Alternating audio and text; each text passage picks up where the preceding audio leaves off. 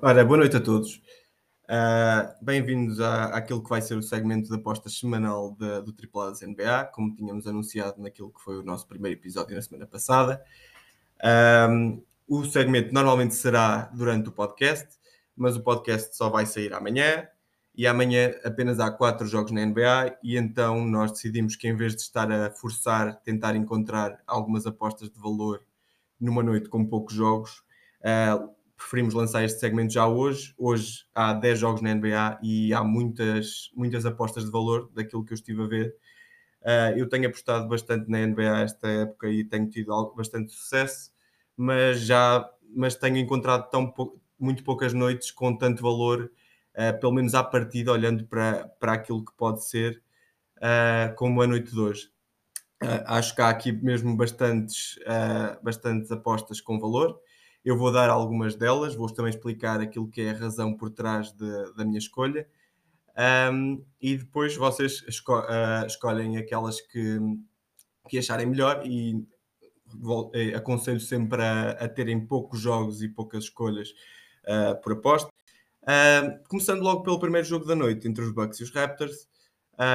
Os, uh, curiosamente, os Raptors ganharam aos Bucks nos dois, nos dois primeiros jogos que houve entre estas duas equipas esta época. Uh, mas esses dois jogos foi sem Yannis Antetokounmpo. Logo, aí está uma diferença gigantesca.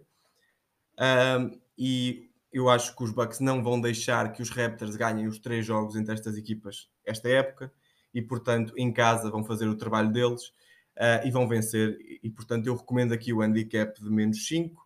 Uh, que da última vez que eu tinha visto estava a 1,66, ou seja, os Raptors a ganhar por mais de 5 pontos, porque de facto os Raptors estão em back-to-back, -back, jogaram ontem, podem estar mais cansados também, uh, e depois de terem ganho os dois primeiros jogos, eu acho que os Bucks não vão deixar que eles ganhem o terceiro. Um, depois também é aconselhável olhar para aquilo que é o número de ressaltos do Yannis Antetokounmpo, que está nos 11,5, uh, que parece um número muito elevado, mas olhando para o que Yannis tem feito, ele fez mais de 11 ressaltos em 6 dos últimos 9 jogos depois de voltar da lesão e fez também em seis dos últimos nove jogos contra Toronto. Portanto, uh, eu acho que tem muito valor. Uh, tem muito valor, especialmente num jogo em que os Bucks exatamente procuram a vingança dos dois últimos jogos entre estas, entre estas equipas e também com o Toronto em back-to-back. -back, eu acho que isso também vai facilitar uh, aquilo que são os ressaltos de Yanis. Mas do lado dos Raptors, eu também gosto do over de pontos de Van Vliet. Van Vliet tem estado numa grande forma nos últimos tempos.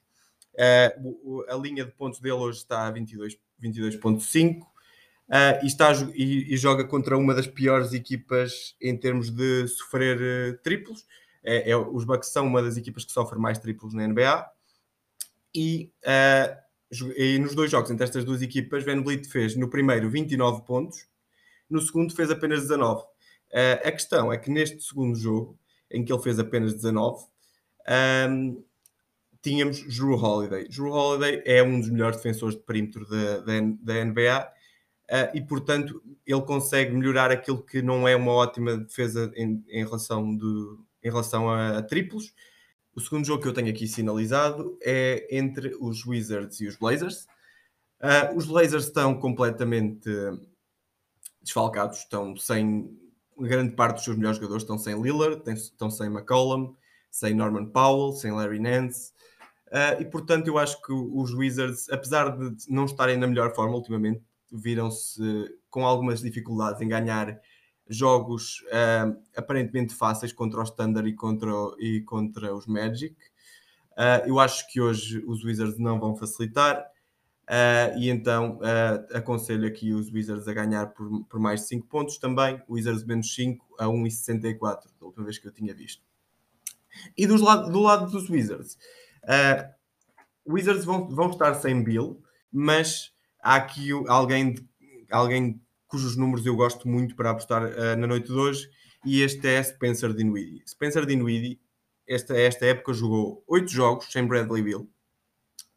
Nesses 8 jogos, ele tem uma média de 23 pontos, 8.4 assistências, 5.5 ressaltos.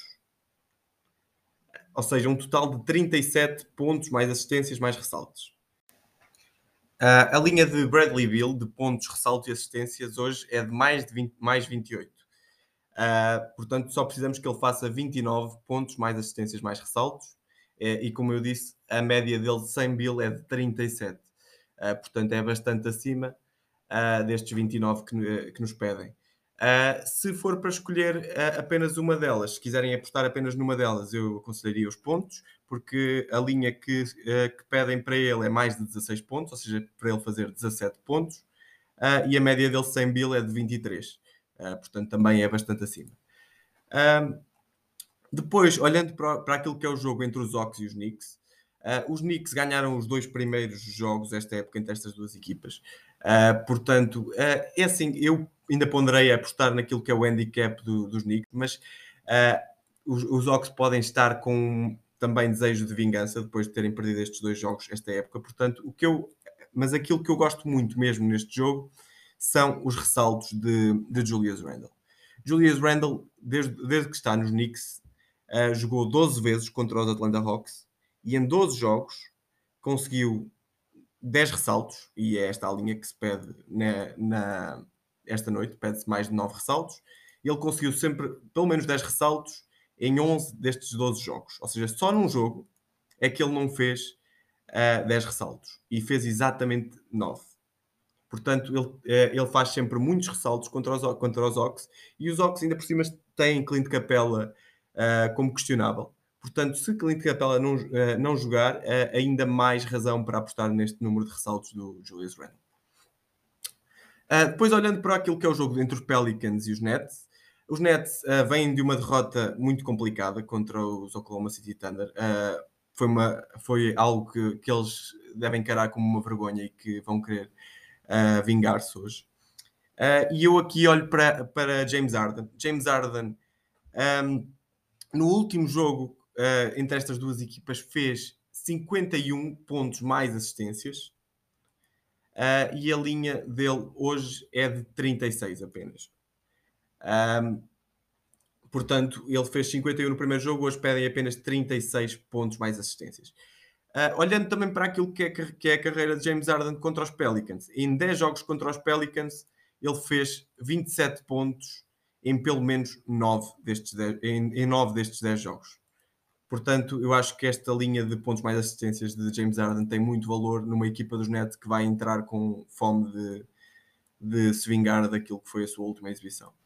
Do lado do, do, dos Pelicans, eh, por sua vez, eu acho que tem algum valor a, a linha de Herbert Jones, uh, que está nos 11 pontos. Herbert Jones tem ganho um papel muito importante, apesar de ser rookie nesta equipa dos Pelicans, uh, e fez mais de 11 pontos em 7 dos últimos 9 jogos sendo que nos dois, num dos dois que, que não fez uh, mais de 11 pontos, fez exatamente também 11 pontos. Portanto, eu acho que a linha de pontos de Herbert Jones acima de 11 uh, eh, tem também bastante valor.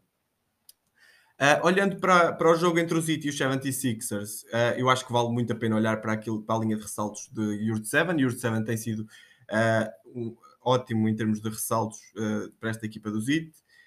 começou a ganhar minutos há exatamente 13 jogos atrás e nesses 13 jogos fez sempre, sempre, sempre 10 ressaltos.